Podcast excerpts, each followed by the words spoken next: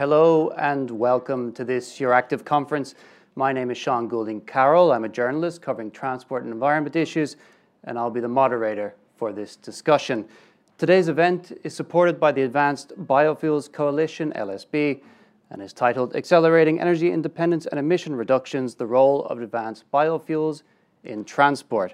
You're all very welcome, and thank you for joining me both here in our uh, studio in Brussels and to those of you viewing online. Just to note that this debate uh, will include questions from our viewers, so you're warmly encouraged to submit uh, questions through the chat if you're online.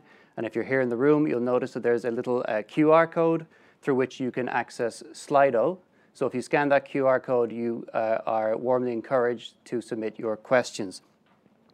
Um, a second note, unfortunately, MEP Erik Bergkvist is unable to join us today. He sends his apologies, and we do look forward to hosting him on another occasion. Well, ladies and gentlemen, these are difficult times with the EU facing an energy crisis, a cost of living crisis, and a war on Europe's eastern flank. Russia's invasion of Ukraine has spurred the EU to push for greater energy independence, but getting rid of Russian fossil fuels is proving no easy feat. The move away from Russian gas and oil has prompted urgent questions as to how the EU's energy requirements can and should be met, and what the role of biofuels, particularly advanced biofuels, should be in meeting this demand. And of course, this is playing out in the midst of the ongoing climate crisis, which requires that Europe slash its carbon emissions. The environmental impact of the transport sector, a sector traditionally powered by fossil fuels and difficult to decarbonize, has come in for particular scrutiny from policymakers. Through its Fit for 55 climate laws package, the EU is aiming to chart a greener path for cars, trucks, planes, and ships. But are lawmakers on the right track themselves? And to what extent are advanced biofuels part of the solution? Well, we'll be discussing this and more during our debate today. But now uh, I'd like to introduce today's panelists. I'm delighted to be joined by Bernd Kuepker, a policy officer specialized in decarbonisation and sustainability of energy sources with the European Commission's DG ENER. Uh, Renew Group MEP Niels Torvalds, who is a member of the European Parliament's Environment Committee. Uh, Dr. Carlo Hamelinck, a partner with the Amsterdam-based consultancy Studio GearUp. Um, joining us online uh, from Norway, Ann-Marit Post Melby, an industry officer with the Norwegian NGO Zero, and Marko Janhunen, the chair of the Advanced Biofuels Coalition, LSB, and Public Affairs Director with UPM. Uh, you're all very welcome, and I'm delighted that so many of you could join me in person. It's been a while. Um, so to kick off, I will invite each panelist to provide a short opening statement, which will then be followed by a, a Q&A session. Um, so firstly, I would like to give the floor to Bernd Kuepker of the European Commission. Bernd, your opening statement, please. Thanks a lot. Uh, I think I do not need to lose uh, a lot of words. Um, I think it's very clear that this crisis Europe is in has reminded us, um, yeah, on, on our stark um, dependency on, on fossil fuels. And the message of the Commission, how to deal with this, which um, was included in the Repower EU plan, is very clear. In the short term, we need to diversify our energy imports just to get out of the dependency from Russian, Russian fossil fuel imports. However, we also have to um, promote energy efficiency and we have to invest massively in the production of, of renewable energy to replace fossil energy sources. And obviously, all different sectors need different solutions. But um, one of the solutions, which is particularly valid in, in transport and there in particular in the maritime and the aviation fuels, are advanced biofuels. And here the Commission, with its proposals for the Fit for 55, has made a comprehensive framework, which is complementing the already existing framework to push for advanced biofuels with, with um, dedicated targets and now also with dedicated policy instruments for uh, the promotion of renewable fuels in aviation as well as, as in the shipping sector. So we are confident that this will allow the, um, the industry uh, to invest um, in, in these technologies and to ramp up these, uh, these um, sectors. Obviously, always the devil is in the detail, and one particular question always about renewables or biomass or the sustainability criteria. Uh, there, we are we are convinced that sustainability is, is key to um, to support uh, a long-term uh, policy, which is also accepted everywhere, and the Commission has made um, yeah um, a reasonable um, proposal. Now this is still uh, discussed, and this is also one of the issues which will be discussed in the in the trilogues. We're still waiting for for the Parliament for its final um, position on this, but we are confident that this also um, can be fleshed out, and then we can can go forward on on, on this matter. And I think that's that's all I, I need to say on this. Well, thank you very much indeed. Um, now I'll give the floor to MEP Niels Torvalds for your opening statement. Thank you. Well, my uh, colleague here on the right side said that the devil, devil is in the details. I'm probably the devil in this case because I'm I'm the rapporteur for the ENVI, commission, uh, ENVI committee on this issue, and we sat down yesterday evening to find some some uh, compromises for the vote in in Strasbourg next week. But just to give you an example of how difficult this is, uh, a personal statement. I drew down from uh, Finland. I started out Friday, uh, Thursday, Thursday evening from from Turku to Stockholm. The last thing I did in Turku was I tanked my diesel car with renewables. And then I drove through uh, Sweden and I had the last tanking station for renewables in Helsingborg.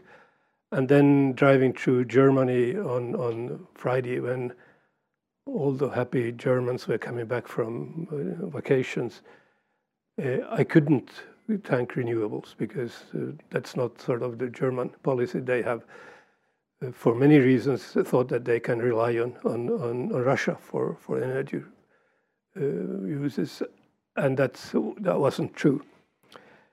If you go back to the Brundtland Commission, then the Brundtland Commission was the first uh, way of trying to to find a solution for a very difficult, complicated problem. We have environmental uh, climate challenges, we have economical challenges, and we have social challenges. And we actually should we should need to keep these three things in some sort of balance. That is not the case for the moment being. So uh, things related to renewables uh, and to biology, to biodiversity, are heavily uh, ideologized, the, at least in the in the uh, in the parliament, and uh, sometimes I have a feeling that it's heavily uh, ideologized also uh, in the European Commission, not so much in in the in the DG Energy because they probably know that you need some kind of energy, but you have very heavy uh, ideological positions there.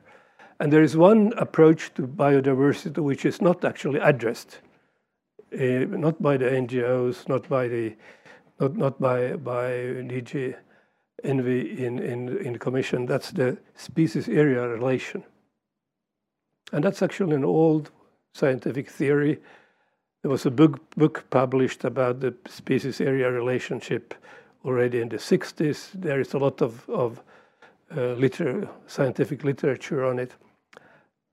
And what the species area relationship actually says is if you have an area, then inside this area you can have a certain amount of bio, uh, biotas. Because that's, that's, they have to get some energy, and if the energy isn't there, then some of the biotas will die uh, beyond the brink of extinction. And if some biota let's say, for instance, human beings, take too much space there, then they will push out uh, other uh, biotas from, from the area. Uh, so we need to think how we square this issue, how, how we solve the, the issues in the long run. and the ideological discussion going on in Europe, and not just in Europe, isn't actually helpful. And then all of a sudden, on the 24th of, of February, we have something uh, not coming actually out of the blue. If you if you look at uh, Russia's policy for the last uh, 10, 15 years, I was a correspondent in, in Russia at the end of the 90s, so I have some knowledge about the system there. But if you look at uh, Putin's policies for the last, at least since 2007, you see that he actually ran into the same problem uh, his predecessor Gorbachev had.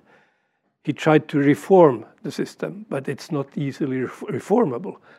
And when it wasn't easily reformable, then he turned the more uh, ag aggressive.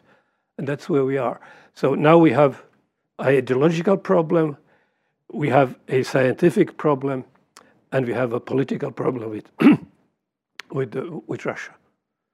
And we need to find solutions because if we don't find European solutions on these issues, then then the devil won't be in the details. The devil will be sort of taking over, and that's not an option for me. So that's probably my take on this issue in the very start. Thank you very much indeed uh, for these thought-provoking remarks, uh, which we will certainly pick up during our wider discussion. Um, now I'll give the floor to Carlo Hamelinck uh, for your opening remarks, please. Thank you, Sean. Thank you all um, for having me. Um, and I can only echo what uh, what Bernd has said, and also partly what uh, what Niels has mentioned. We uh, we do need uh, many uh, options for um, for for solving the climate problem in uh, in transport. And um, so this debate today is about is my my mic okay? This debate today is about um, advanced biofuels. And what we see is that advanced biofuels could play really a large role. Uh, they exist, they can be scaled up easily. Um, the, uh, the technology has been developed over the past decades and is ready to be deployed and to be scaled up really. Uh, studies also show that uh, the, the feedstock potential for advanced biofuels is really large and possibly about a third of the current fossil fuels in transport could be replaced with advanced biofuels. So it's really, really big, and it could be done fast. But why is it not happening? It's because the industry is hesitant, I think, to invest in it. And the hesitance comes from, from the past, and what they need to have is certainty for the future. And the certainty is not having a target just for 2030 and then the knowledge that, well, that politicians are not too happy about it in general, but we will accept it until 2030. It's also not having a target that is just 2.2% which is slightly above the previous target and which is far below the potential that this could deliver. And uh, so we need to have a longer term vision of how these fuels can contribute. I'm not sure if that needs to be a target, but we need to understand from politicians also, okay, what is the view in the longer term in heavy transport, in shipping and aviation, because there electrification is not going to be a, a solution easily. And uh, for the short term, we also need to make sure that um, permitting procedures can be shortened uh, because uh, it often takes too long to really scale up. So if we want to have advanced biofuels to be a solution for both um, against climate change and a solution also uh, in relation to energy security uh, for, for Europe, then I think we need to uh, roll it out faster, and we need to have a perspective for the industry that they that their investments would make sense. That's what I would like to contribute here. Thank you very much indeed. And we'll pick up on many of those points. Now let's go uh, to Norway to uh, speak with our um, online participant, um, Ann-Marit Post Melby of the Norwegian NGO Zero. Uh, you have the floor. Thank you, and thank you for the uh, invitation. I fully agree, of course, with the need to diversify uh, and go for all solutions. I just have to say I hear an echo of myself. Um, uh, and in our view, in Zero, we need to prioritize the use of biomass for uh, areas where there are no or a few other renewable options. And in transport, the electrification is going rapidly. Uh, first half year of this year in Norway, 80% of new car sales was electric. Um, and for commercial uh, vehicles and vans, uh, the shares are lower, somewhere between 20 uh, or 30, but still the electrification is going rapidly, even for ferries and buses, excavators. And we also see um, the domestic short-distance aviation being electrified before 2040. But still, for longer distance and heavy transport, we are still needing a renewable fuel. And that is especially uh, relevant for aviation and marine applications, where, of course, uh, uh, hydrogen and ammonia are big a big topic in the shipping area in Norway and e-fuels in aviation, but also sustainable biofuels. And as was said in the beginning here as well, sustainability is, of course, key. Um, and there was a couple of years prior to 2020 here in Norway where the market was flooded by crude palm oil biofuels. Uh, it was unintended from political side, and it met massive opposition both from the environmental NGOs and consumers. Um, and it also ended up um, politically uh, stranded uh, or leveled the use and ambitions for biofuels in transport. Um, so we are asking for stricter sustainability criteria in ZEROS. One, we need sustainability criteria for all use of biomass, not only transport and energy, but also material and food. And with that, we could also solve the indirect and counterfactual debates we're having on uh, the use of biomass today. And second, we need to close the door for uh, using biomass feedstocks with uh, high deforestation risk, no palm and no soy. Um, and lastly, we should also incentivize carbon removals from the production of biofuels. Uh, the IPCC has shown that we are depending on removing carbon at large scale uh, to keep within both 1.5 and 2 degrees uh, warming. Um, and the IEA showed in its net zero scenario that more than 40% of the biogenic carbon being captured in 2030 comes from the production of biofuels. So that's an area with possibilities. Well, thank you very much indeed. Uh, now I would like to give the floor to Marko Janhunen for your opening statement, please. Thank you, Sean. Um, I'm here to represent um, the Advanced Biofuels Coalition, LSB. Uh, we are 11 companies from eight member states promoting since 10 years the uptake of uh, advanced biofuels technology and the markets, meaning the mandates um, and related issues. Um, I'm also representing UPM, which is a Finland-based forest industry company, and we operate advanced biofuels biorefinery already since 2015. Um, I would maybe start by saying what really we try to concentrate on is creating green growth, boosting uh, investments into creating the right framework in which we can become carbon neutral by 2050. And within this context, it's easy to say that advanced biofuels are kind of a no-brainer. We're talking about uh, increasing our uh, energy self-sufficiency. We are less dependent on Russian oil. There are no advanced biofuels to replace all of the fossil oil or the Russian oil, but let's use those means that we have. Uh, we are part of the circular economy. We are creating investments Uh, and innovations. And these biorefineries are not only for biofuels, they are also for biochemicals, biomaterials, uh, for multiple end products, and really enabling to reduce emissions in the existing legacy fleet. So we're not against any other kind of way of reducing. Uh, it's another complementary way of reducing emissions. What we call for is obviously two issues. It's uh, ambition and it's clarity of regulation. As was said before, what we need is more than a year of a directive that is in place. Uh, that is not the way we create green growth. That's not the way we create investment certainty. Um, and therefore, as the as the co-legislators have been now uh, increasing the targets, uh, the REPowerEU has increased has proposed to increase targets uh, significantly, we of course are calling for increased mandate for the advanced biofuels. We see no reason why not. We can deliver certainly if there is the certainty. And also, we see that the need for a mandate within the Sustainable Aviation Fuels um, refuel Aviation Regulation. But the third point would be um, really on this issue um, of certainty. And if I go back the 10 years that Advanced Biofuels Coalition has existed, and if I start counting how many months do we have when we were not in the process of either revising or anticipating the revision of the directive, that wouldn't leave too many months for me not to come to Brussels.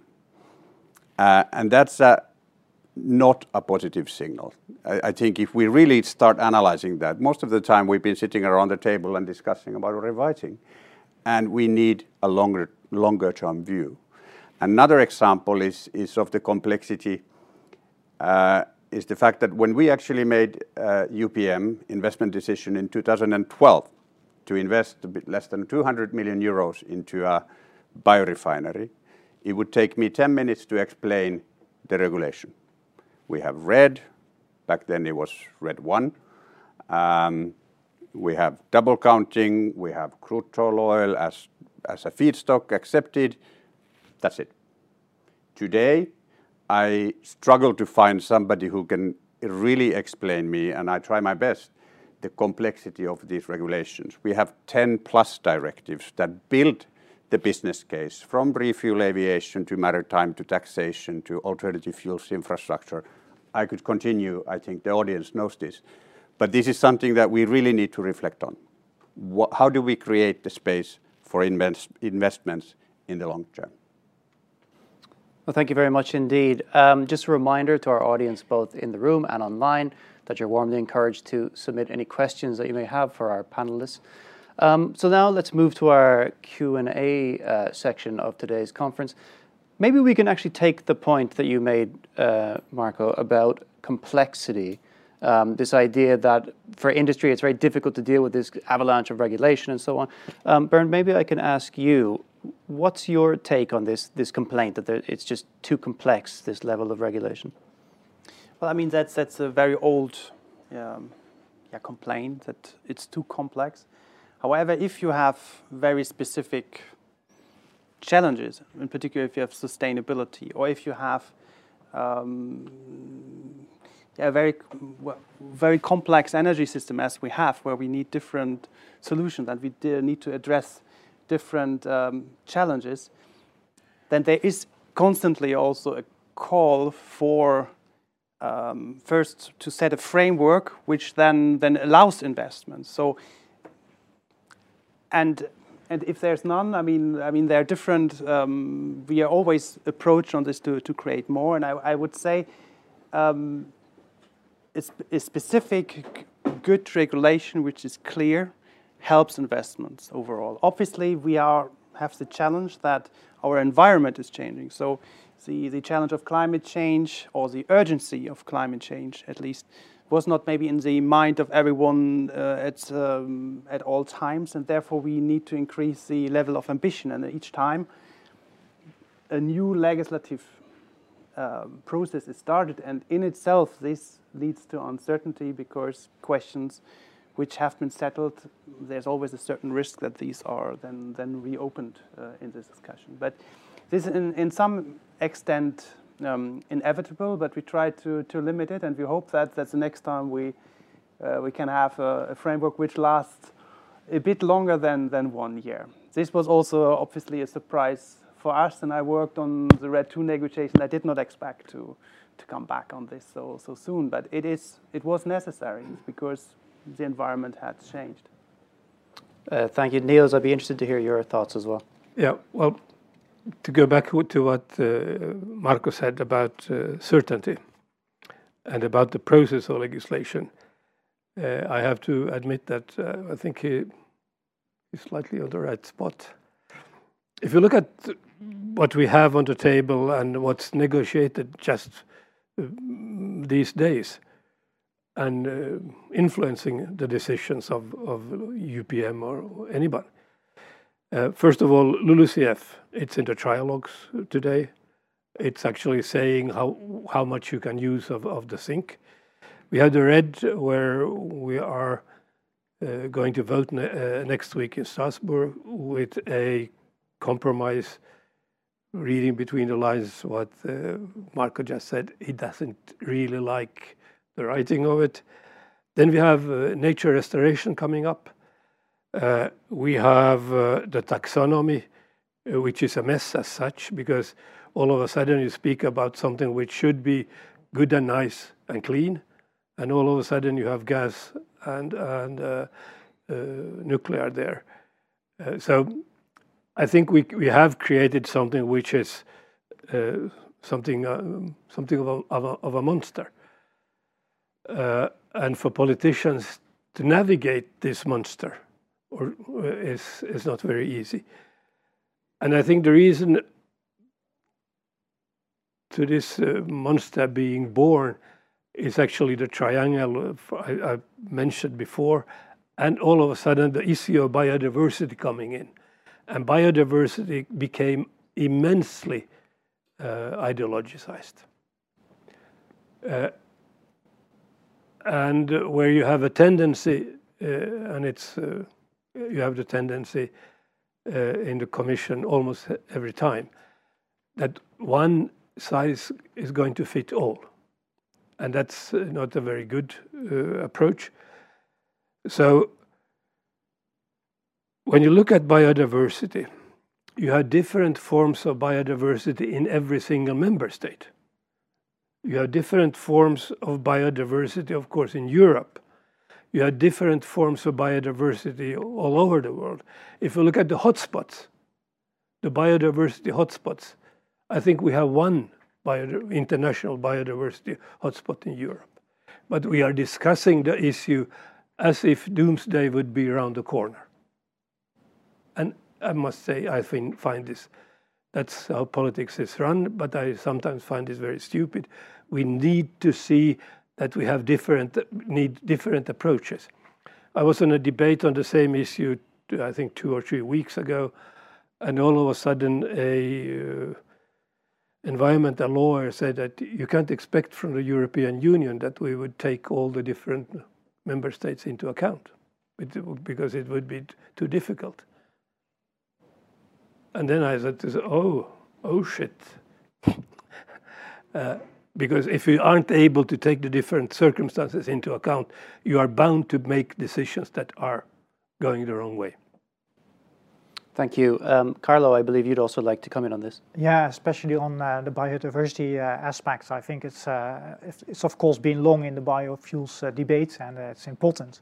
And it's also for that reason that there is a very strict sustainability criteria already on the fuels that are being produced and put on the market. And on the other hand, at the feedstock side, you can have local regulations to safeguard the sustainability and uh, uh, the biodiversity as well. So I don't think this should be a problem because it's already manageable and there's very strict rules that you have to adhere to. And uh, within that rules, you can just ask the industry to provide as much as possible renewable fuels, rather than the other way around and thinking, "Okay, these fuels could lead to these impacts, and then let's close the doors to these options." While I would propose not to close the doors in the categories, not to close the doors to categories, but rather say, "These are strict criteria, and everything that is put on the market, fossil fuels as well, have to adhere to these strict criteria." And um, I think now we see that biofuels have these strict criteria, but increasingly are held responsible for uh, for impacts that happen in in other sectors, that happen uh, when when, when waste and residues are being not being used anymore in other sectors. And um, while actually the regulation is quite good in biofuels, this should, uh, and I think I heard it also in in what Bernd Bernd's opening statement, that actually there will also be more requirements being set to also other sectors of the economy, and I think that's also a good good thing. But uh, so in in short, I think that we have the rules. Let's just increase the amount of renewable fuels and, um, um, and not the other way around. Uh, Marko, I'll give you the chance to respond to what you've heard. Yeah, just quickly, and maybe still on the issue of complexity, and, and, and my main concern with regard to that is that it's, it's uh, making it very difficult for smaller companies to enter this business, SMEs. I mean, big companies like UPM, we can handle um, these various requirements uh, relatively easily. But we, we're leaving out a, huge innovation potential, which is actually in the smaller companies.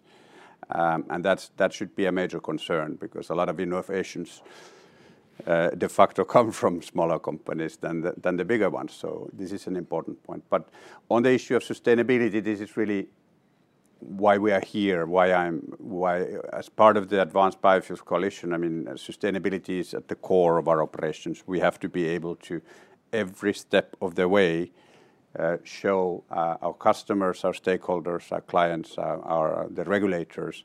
And it is true, I mean, UPM is a good example. We have six big different uh, business areas, uh, from paper to pulp to timber to, to label stock if I compare the sustainability criteria and the requirements, they are completely in different stratosphere, um, which we have to take seriously, which we will comply with, and that's that's really the the basic requirement.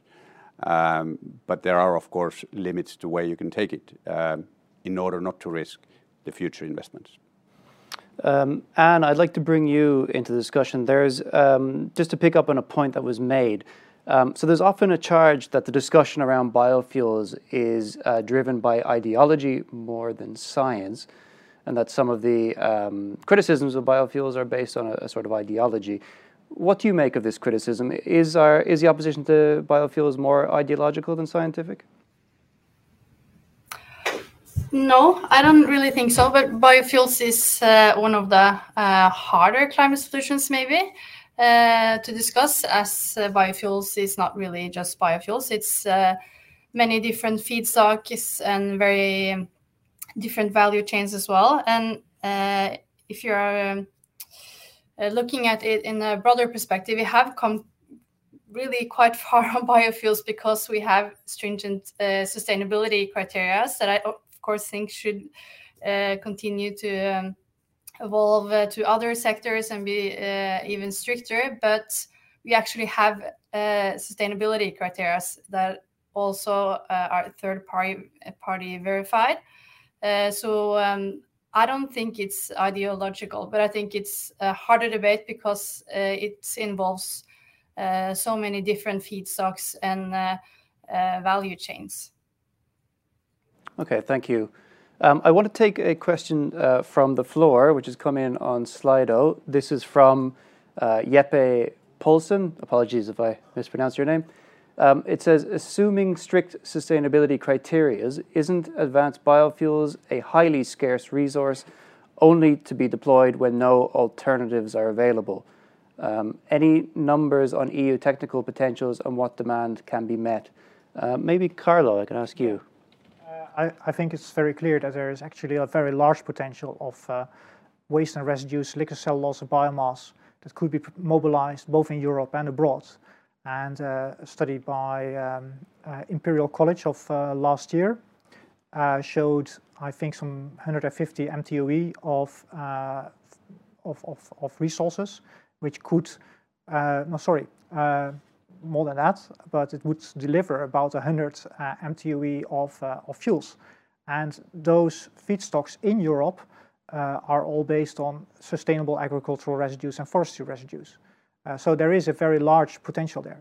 And if you look at global studies, um, the, yeah, the, the potential is, is different between the different studies. Uh, there are very conservative studies that only focus on the, on the waste and residues, and they come to still about one-sixth of the global energy supply, which is enormous. And if, if, if you would put that to use, if we have to put that to use, it could even be double the global energy uh, uh, use of this moment, but that would require really investments in, uh, in sustainable agriculture. So that's it's actually not where uh, sustainability and potential would, uh, would, would, would clash with each other.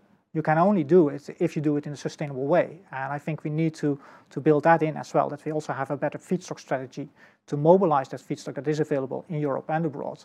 And uh, uh, yeah, I, I, think there is there's really a lot that can be mobilized. And if, if you have these strict sustainability requirements that, uh, that are referred to, then I think, yeah, the industry will be able to comply with that. Mm -hmm. Uh, Niels, I'll give you the floor. Yeah, uh, just to, to come back to, to the reality, and that doesn't, this comment doesn't mean that these guys aren't sort of coming from the reality. But if you go outside here in Brussels, uh, the house where I'm living, uh, there are uh, four apartments. Every every apartment have a single burner. It's a catastrophic technological solution because the amount of CO2 coming out from every single flat in this in the in the in the capital of Europe is of a catastrophic amount. But how do you change it? if I would go to, to the 14 different uh, organizations in, in, in, Brussels and say, oh, you need to have a, a um, district heating system, they would throw me out through the, to the window from the fourth uh, uh, uh floor uh, because it would be too costly. But when we speak about about the amount of biofuels used in Brussels or in, in, in, in Netherlands or in France for heating single apartments. We are speaking about huge amounts. And those amounts are outside this discussion. If you go to a small, small village in Lapland, Finland, they have a central uh, heating system, a district heating system. But that's not taken into account because EU isn't able to take into account different circumstances. And this is actually eating the resources Carlo was speaking about. And just to make things even worse, we had a very friendly discussion with DG Envy, uh, Energy. Uh, it was certainly, I think, in December or November. And they, the signal we got from DG uh, Energy, they didn't say it because they can't do it, is that we are slightly pushed aside. and then, two months, three months after they being pushed aside because they didn't fit into this discussion, we have the war in Ukraine. And therefore, I said we have a lot of elephants in the rooms and some of the rooms are pretty close to this venue. Thank you. Thank you. Um, I want to take another uh, question from the floor. Um, this one is from Joanna Granger, who works in the Australian Embassy. Um, Joanna writes To reduce complexity in the legislation, could the framework move to an outcomes focus? That is, set the targets, objectives, and sustainability criteria and then let industry work out how to deliver. This could offer flexibility and recognizes, recognizes no one size fits all. Uh, Bernd, what do you think of this comment? Well, to some extent, we have such a framework. I mean, it depends on all different questions. Some we have very, very um, maybe narrower um, requirements, but generally, if you look at the Renewable Energy Directive, you have targets. You have even for overall a renewable target for the whole EU which is then met with contributions on the different uh, member states, which takes into account the different situation of the, of the member states.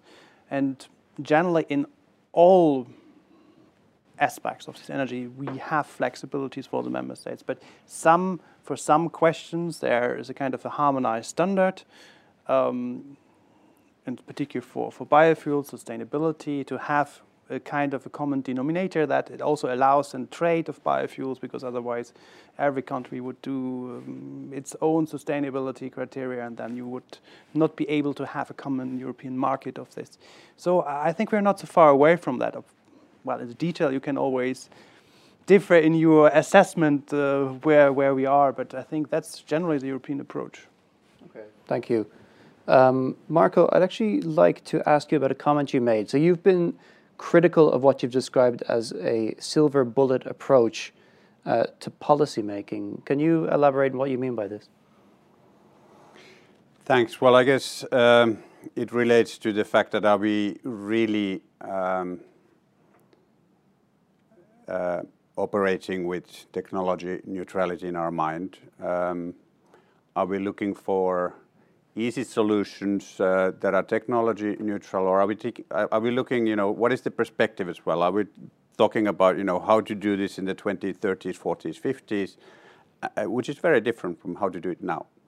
Maybe two examples on this. Biofuels, whether first generation and, advanced biofuels and all the means that we have today, uh, really are the solution in the 2020s and early 30s. Um, even uh, if we have 50 million electric cars or 100 million electric cars by 2030, and, and more and more along the way, uh, we will have the legacy fleet. We will have 150 or 200 million internal combustion engine. And are we with today's decisions ensuring that we will have sustainable fuels, renewable sustainable fuels to replace fossils in the 2030s. With the ICE ban, we are obviously taking a risk of uh, not incentivizing the investments that would be supporting reducing emissions in those sectors in the 2030s, um, because investments take time, there's a long lead time, et cetera. And maybe on this silver bullet policy, another example is though I'm a big, I'm very excited about the commission plans on, on hydrogen, um, low carbon hydrogen, green hydrogen, uh, big opportunities for, for industry. Uh, they are linked in many ways also to the production of uh, advanced biofuels. But we have a 2030 target today, which we, is discussed, uh, uh, which is massive. It's bigger than for advanced biofuels by far. Um, it's over 8 million tons. Today we have uh, minimal production in reality and we have 0% of the regulation ready to comply with the 2030 target. That is silver bullet policy. I mean, we don't have the framework conditions for me to go to the bosses in the company and say, this is how we can invest. Again, it will be, well, here's the target that they've been discussing, but actually we don't have the nitty gritty details. And in today's world, if it hasn't become clear from my earlier interventions, it's the nitty-gritty that matters, that we really need to understand to be able to move forward with the investments. Thank you. Um, Anne, I'd like to go to you. Um, just on this question of technology neutrality uh, in policymaking. Um, I mean, obviously, there's a lot of criticism that the um, approach taken towards road transport favors electrification over everything else. Um, some are in favor of this, others are against it. I'd like to hear uh, your thoughts. Do you think that the move towards electrification is uh, problematic, or do you think it's the right way to go? I definitely think that is uh, the right uh, way to go. Um, it's the most energy efficient way to go, and in Norway we actually have a renewable uh, power system, and we're actually also well on the way uh, of having. Um, uh, new car sales being uh, all renewable in 2025. Uh, so really early. So I don't I don't believe technology technology neutrality is the way forward. But still, I fully agree on the silver bullet approach that Marko is explaining. Uh, we are not, and I wish we could be in a situation where we could just stand still, assess, uh, analyze, and contemplate what climate solution is the best. But we are in no way in that situation anymore. The climate crisis isn't even around the corner, it's right in front of our eyes. And the use of fossil fuels are so enormous that we I'm I'm in no doubt that we need to go for all available climate solutions, including sustainable biofuels, but still for the areas where electrification is uh, going slower. Thank you very much. Um, maybe just a reminder, if you would like to submit a question and you're here in the room, please uh, scan the QR code and you can submit your question on Slido. Thank you very much. If you don't have to scan Uh, there should be one on a chair next to you. Um, the, the issue is with microphones, etc. Carlo, I believe you also wanted to come in uh, on that point. I'll give you the floor. I agree with Anna that uh, we should uh, try to close the tap on fossil fuels as soon as possible. And I think we've we've mentioned that for over a decade, if not 20 years. And we didn't, and now somebody else is doing it for us. That's one thing.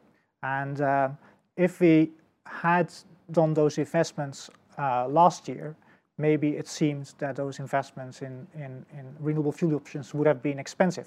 But I think in the light of today, uh, the cost price, the production cost price of uh, of advanced biofuels is basically lower than what we're paying at uh, at pump for for the fossil fuels. Of course, you will see also market dynamics. So I don't know how this plays out in a an environment where these fuels are still scarce. The price will be high, but the production costs are low. And I would like to also react on uh, the statement of Anna uh, on on electric vehicles. And I think that is a highly deserved, a highly desired uh, solution. So maybe also our next car will be an electric car. Very well possible. But I live in a house that also has a charging point next to it. I think the charging infrastructure for electric driving also has to improve greatly. And not just in Norway. I believe that in Norway it works perfectly, and Germany and the Netherlands can also afford it. But electric cars at the moment are very expensive still.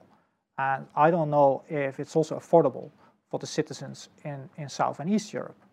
Uh, so that means, for me, I think that we need to focus indeed on increasing the electrification of uh, passenger vehicles and that we need to make that attractive. But at the same time, that's not a silver bullet. RFNBO's e-fuels are not a silver bullet. Advanced biofuels are not a silver bullet. There are no silver bullets. I agree with Marko. And we need to have all the solutions, and we need to basically increase the level of renewable fuels while closing the tap on fossil as soon as possible. Mm-hmm. Um, I want to go to Bernd and then Niels. But Bernd, I'll give you the floor first. Yes, maybe to coming back on this question of technology neutrality. I mean, I think one needs to have a balanced approach there. If If you're completely technology neutral, this means kind of you have no strategy. We also need to have a strategy, and if there is an understanding on on, on how to achieve um, carbon neutrality in the long term, and it is clear that this is not just easily done, this is something which is very difficult. I think there needs to be some strategy under, underlying the policies in which direction this goes. Otherwise, there's also not a good case for investments, because also such a strategy must to enable investments. And one example, for instance, that we have a sub-target for advanced biofuels. This is also not completely technology neutral. I mean, obviously, you have different technologies to produce advanced biofuels, but you have this specific measure which takes into account that those are more expensive than maybe some other new uh, technologies, and that's the very reason. Uh, the same is for general transport, that we know that in certain sectors, uh, electrification is the way to go, and and we need to direct it in this um, direction. Uh, Niels, I'll give you the floor. At the beginning of this term, uh, some three and a half year ago almost, I tried to have a rational approach to all the problems we were seeing uh, at the horizon. And therefore, what Marko said about lead time for investments was something very central in that thinking. My take on it was that an investment cycle uh, for a normal company is about 15 years. So from 2020 up to 2050, we would have two investment cycles. Then we might have smaller cycles uh, underneath when when you are repairing or some new technology coming, technology coming in. But in general terms, we saw at that time two investment cycles, and we would have actually needed sort of a policy taking into account the investment uh, cycles and doing a framework uh, for that. That didn't happen. Instead, uh, we are in a process, as was already pictured also, that we are doing it over and over again. sort of. This is the third time I'm in. during 10 years I'm doing the RED.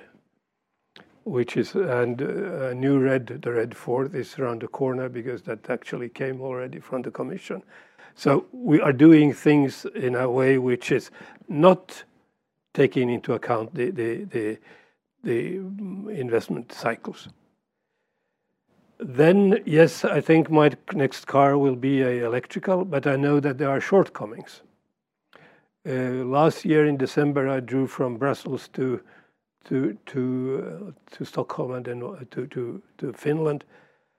That happened to be during a day when you had a snow blizzard in in Denmark and southern uh, Sweden.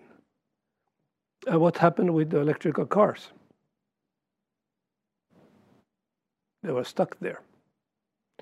I had my diesel with renewables and I went steadily sort of on. And that's part of the reality. So, and when we, we, we know that we're going to have challenges also with electrification. Why? Because we don't see the, the materials for the batteries for more than, a, uh, than one generation in the front of us. So, yes, we know that we need to do something, but it's not very easy to do, do that because there are going to be bottlenecks in the processes, and, and, and we have to be able to get through those bottlenecks, and that's not going to be very easy. Thank you. Well, just looking at the time, I do want to talk about aviation as well, particularly Refuel EU Aviation. Um, before we do that, um, there is a question from the floor. This has the most uh, upvotes, and it's for you, Marko. Um, it's from Gabriela um, Tatian. Uh, it says, How does the increasing of biofuels mandates match with the Commission's recommendation to the Member States to reduce the biofuels mandates in the context of food versus fuel debate? That's a good question. Um, advanced biofuels uh, that I'm representing in the Advanced Biofuels Coalition are made from waste residues. Some um, oftentimes, uh, let's take an example. Uh, UPM is uh, producing uh, renewable diesel, uh, advanced renewable diesel and naphtha from crude tall oil, which is a residue of pulp manufacturing from our own and some external pulp mills. Uh, nobody deliberately produces it. It's a, it's a residue of the process. We have companies um, like Clariant um, in our coalition, which has just now started up a new uh, biorefinery in Romania, producing uh, lignocellulosic ethanol from agricultural residues. We have Enerkem, which is uh, looking at investments in both Spain and the Netherlands on biogenic fraction of the municipal solid waste. Um, so we're really looking at the circular economy. We're looking at not at at creating value from residues and waste. And this is at the core, and that's why we have the annex that defines each feedstock that are considered to be uh, safe and sound from that perspective. Um, so that would be my answer. Well, thank you very much. Um, as I mentioned, I'd now like to talk about Refuel EU Aviation, which of, of course is the EU's uh, green uh, jet fuel law. Um, so this will soon, th there's already uh, trilogues set to get underway on Thursday. Um, maybe I can ask you, um, was it a mistake not to include a sub-mandate for advanced biofuels. I'm talking about Part A of Annex 9 in Refuel EU. And if it wasn't a mistake, what was the thinking behind not including a mandate? Well, I mean, obviously, I'm I'm working for DG Ener, and the so I'm it's a bit limited what can I, what I can say about that. But generally, we consider that we need to kind of strike a balance what to include under Refuel EU and what not to include, and we. Uh, we did decided not to include first generation biofuels because not we didn't want to have a, a, a new market. But on the other hand, we have Annex 9, which are waste-based or mostly waste-based feedstocks, where we really have uh, a policy to um, to push for that. And aviation is a sector where we have um, yeah a future-proof demand for for renewable. So it's a priority to have the, these biofuels in aviation, and therefore uh, we consider it's, it's a good place to have both advanced and Um, and uh, also Annex 9 Part B biofuels in in, the in the mandate. And it would have simply increased then the um, the complexity than to have another sub-target within a kind of a sub-target. So one has to strike the right balance there. And on top of that, we thought that if we have then under the Renewable Energy Directive, uh, a general framework which provides further incentives Um, to produce particularly advanced biofuels with the sub-obligation there, which also has to be met, um, and to which the biofuels used in aviation count, and then then uh, a specific um, multiplier for the counting of those. This together would provide the right incentives to to bring also advanced biofuels specifically in the aviation sector. Mm-hmm. Marko, I'd like to give you a chance to respond to what you've heard. Uh, well, I think the statement on not creating complexity was uh, maybe contradictory, but really what we're looking at is investment certainty. The commission has made a proposal uh, which is pretty much accepted by the co-legislators on banning the sale of internal combustion engine cars by 2035. That is sending a really strong message um, to the industry, uh, and it obviously sends a question that whether you are investing in that sector or some other sector. And then you need to look at the transport modes and the end segments that you can produce from your biorefinery, um, uh, advanced biofuels biorefinery. It's quite obvious that maritime and the aviation sector, together with heavy duty, will be the main sectors in the future, together with obviously whether it's bioplastics or biopetrochemical biomaterials. Um, but what we actually are calling for as the Advanced Biofuels Coalition, when we say that we would like to see a dedicated mandate, it's really about investment certainty. That you can explain that there is this room for your products. We know that we are accepted within the definitions today, but to really create the incentive to fill that mandate would be quite important. Because the refuel Aviation is quite special in the sense that it goes all the way up to 2050, and that's a really important signal, definitely, to the industry. So we salute definitely the 2050 perspective here because that is needed. Uh, maybe a longer perspective would be possible within RED as well. Um, but that's a good thing, and that's what we that's why we did it. Uh, that's why we're calling for a specific mandate, really to create the the stronger incentive to invest. Mm-hmm. Well, I want to take a kind of a step back. Um, and just, I mean, we're talking about specific inclusion of certain feedstocks, um, and what is eligible and what's not. And there's a lot of discussion about um, the sustainability of these feedstocks. Um, but this is somewhat surprising because surely it's a scientific question, what is sustainable and what isn't. But we hear information from some NGOs, we hear information from industry. There seems to be a lot of differing views on the sustainability. Maybe I can ask you, Anne, what do you think? Why do we see such differing uh, interpretations of what feedstock is sustainable and what isn't from NGOs and industry, in your opinion?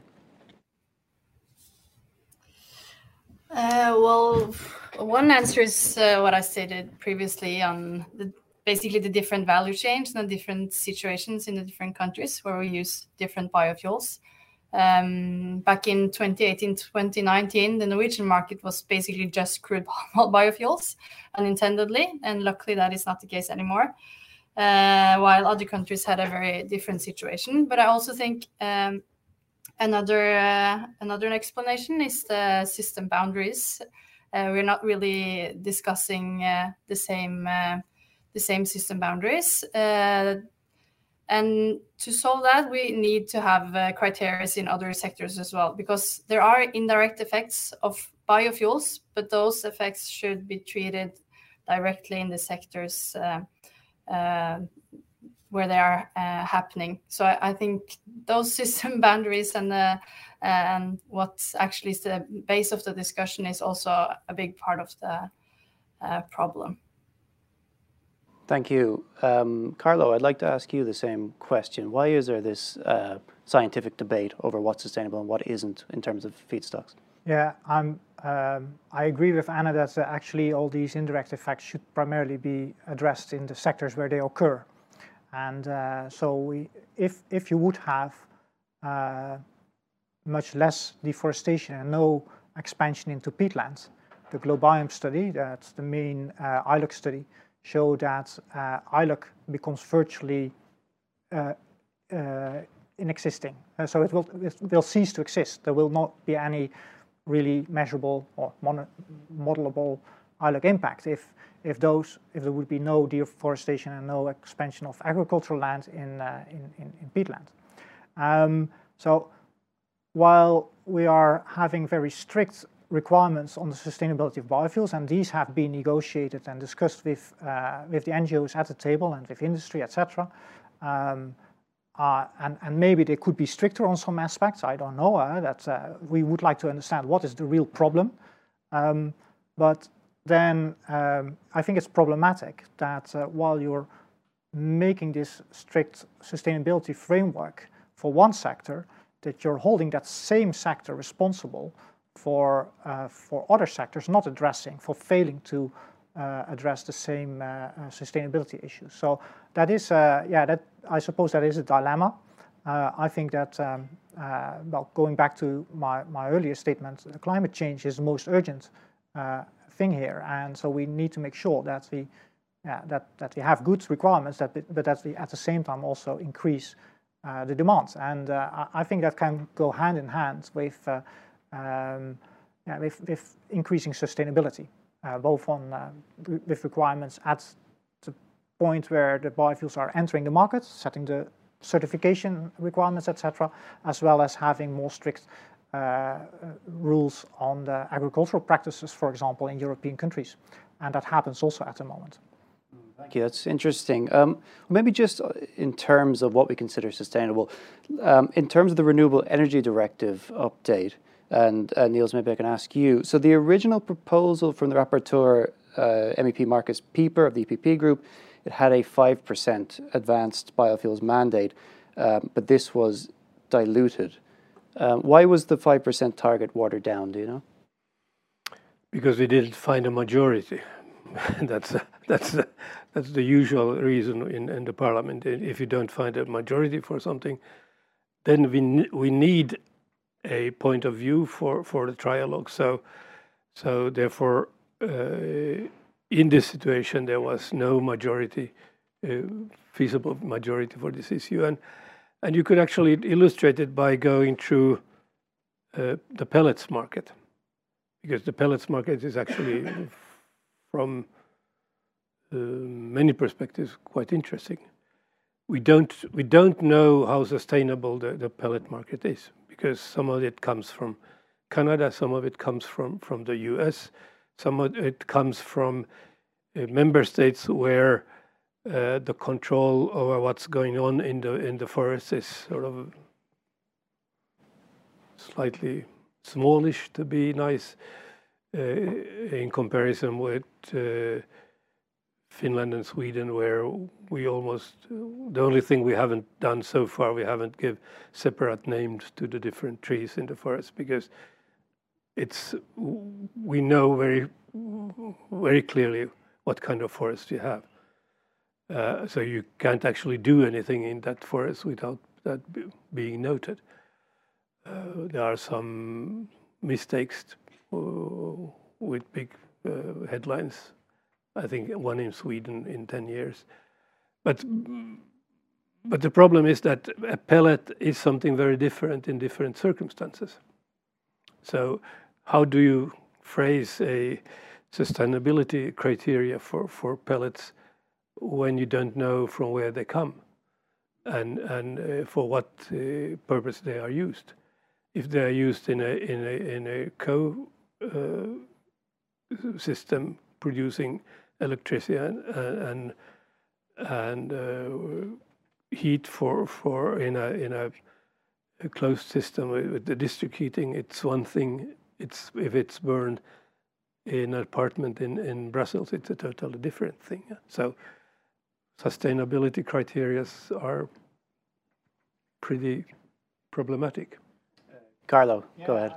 Somehow fail to understand it completely because I think that uh, the moment where the biomass is being used uh, in the permitting of the factories, uh, there should be rules to the emissions that these have.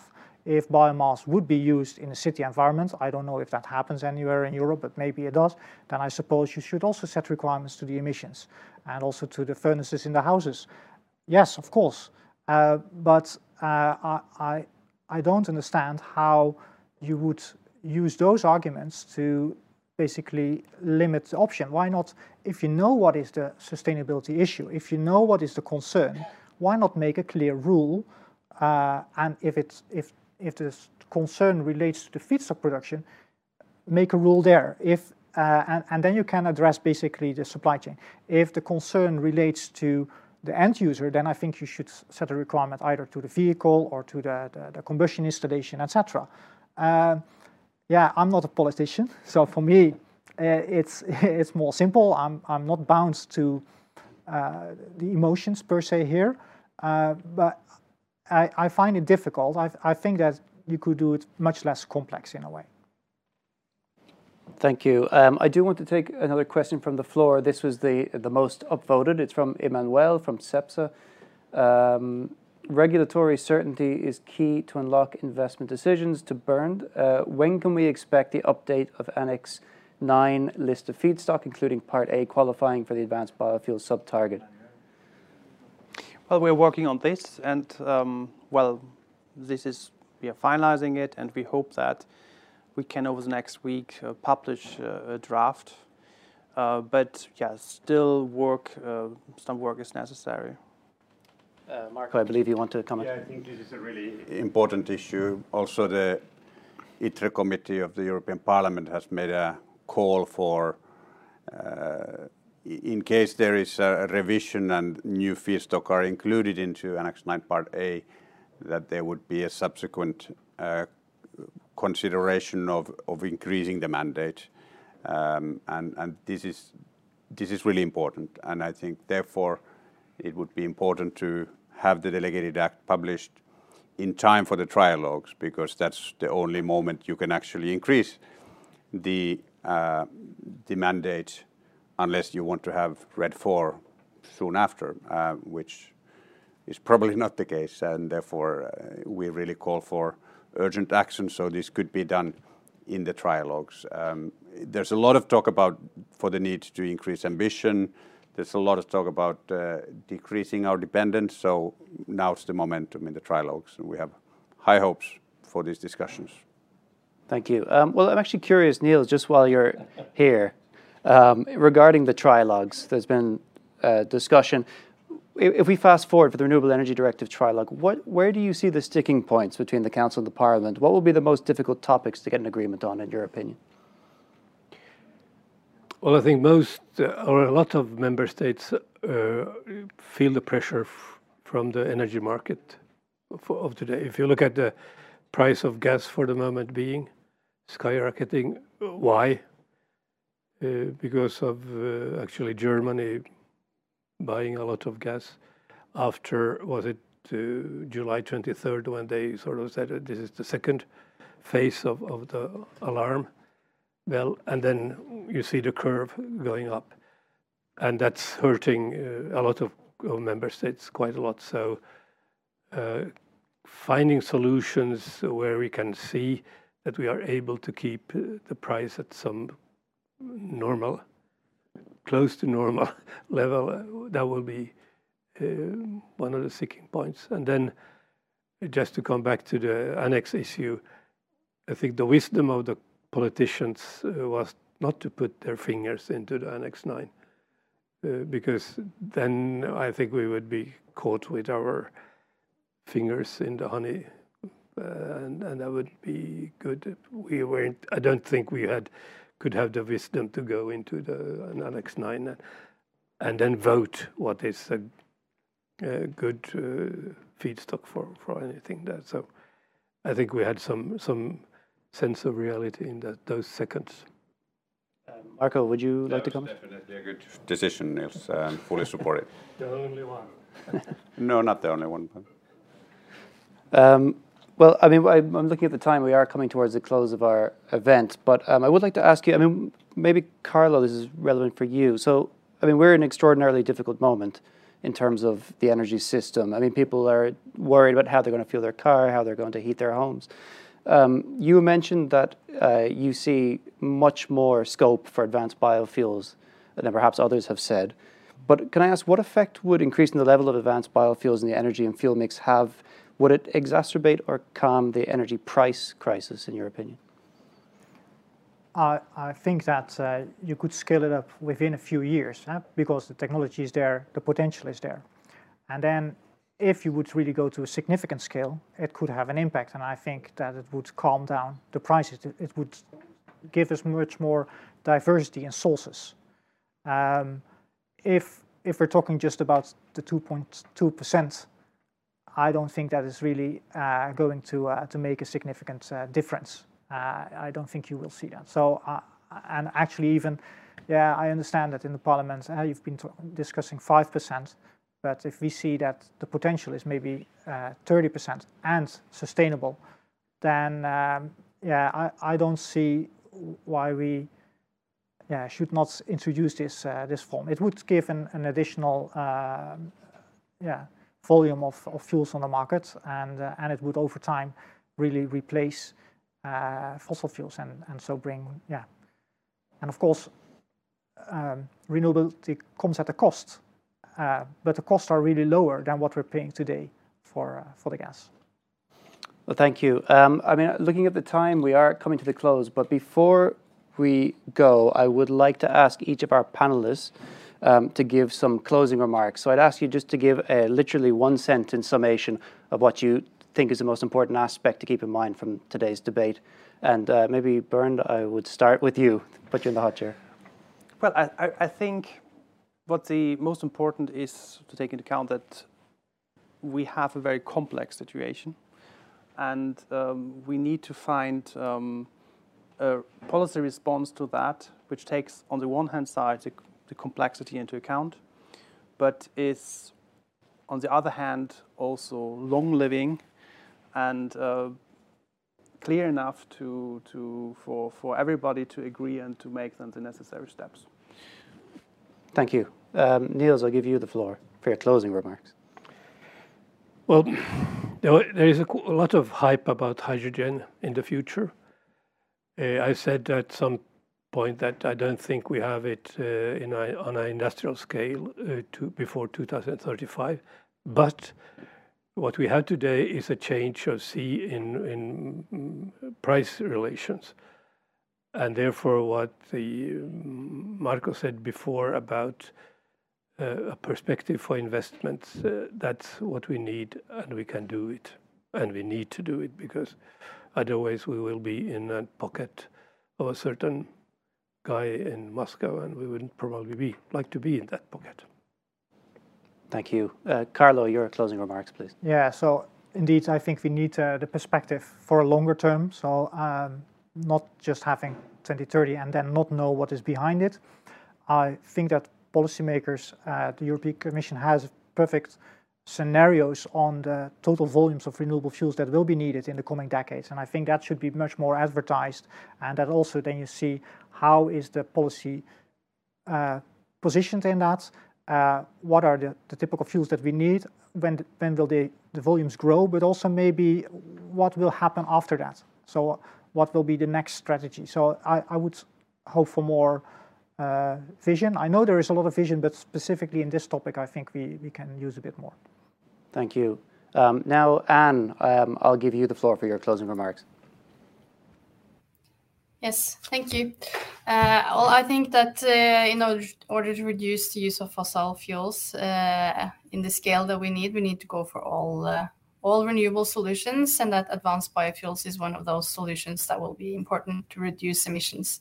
And that the most important regarding biofuels is also to assess it in a broader perspective, um, yeah, to also solve the sustainability issues we are seeing in other sectors. Thank you. And Marko, I'll give you the final intervention. Thank you. I think this debate should be seen in a broader context than just uh, just advanced biofuels. Um, it's really about how do we approach the solutions that we have. And and and while I'm extremely excited about the figures that Carlo has mentioned here and that we believe in as well, um, we can start now by really looking at what is feasible and sustainable. What do we have? What are the means that we can use in the short term?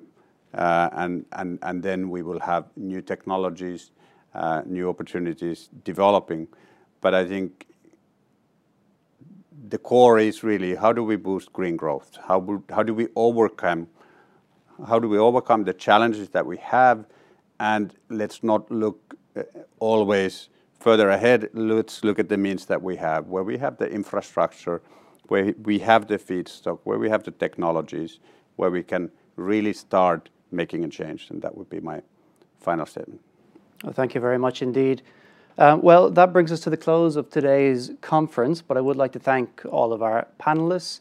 Um, I'd like to thank you uh, watching at home or from the office. Um, and of course, thank you to those who joined us in person as well. Um, I believe if you want to watch this conference back, it will soon be online on the Euractiv YouTube channel. Uh, but that's all from us here at the EURACTIV studio in Brussels. But in the meantime, take care, stay safe, and we'll see you next time. Thank you.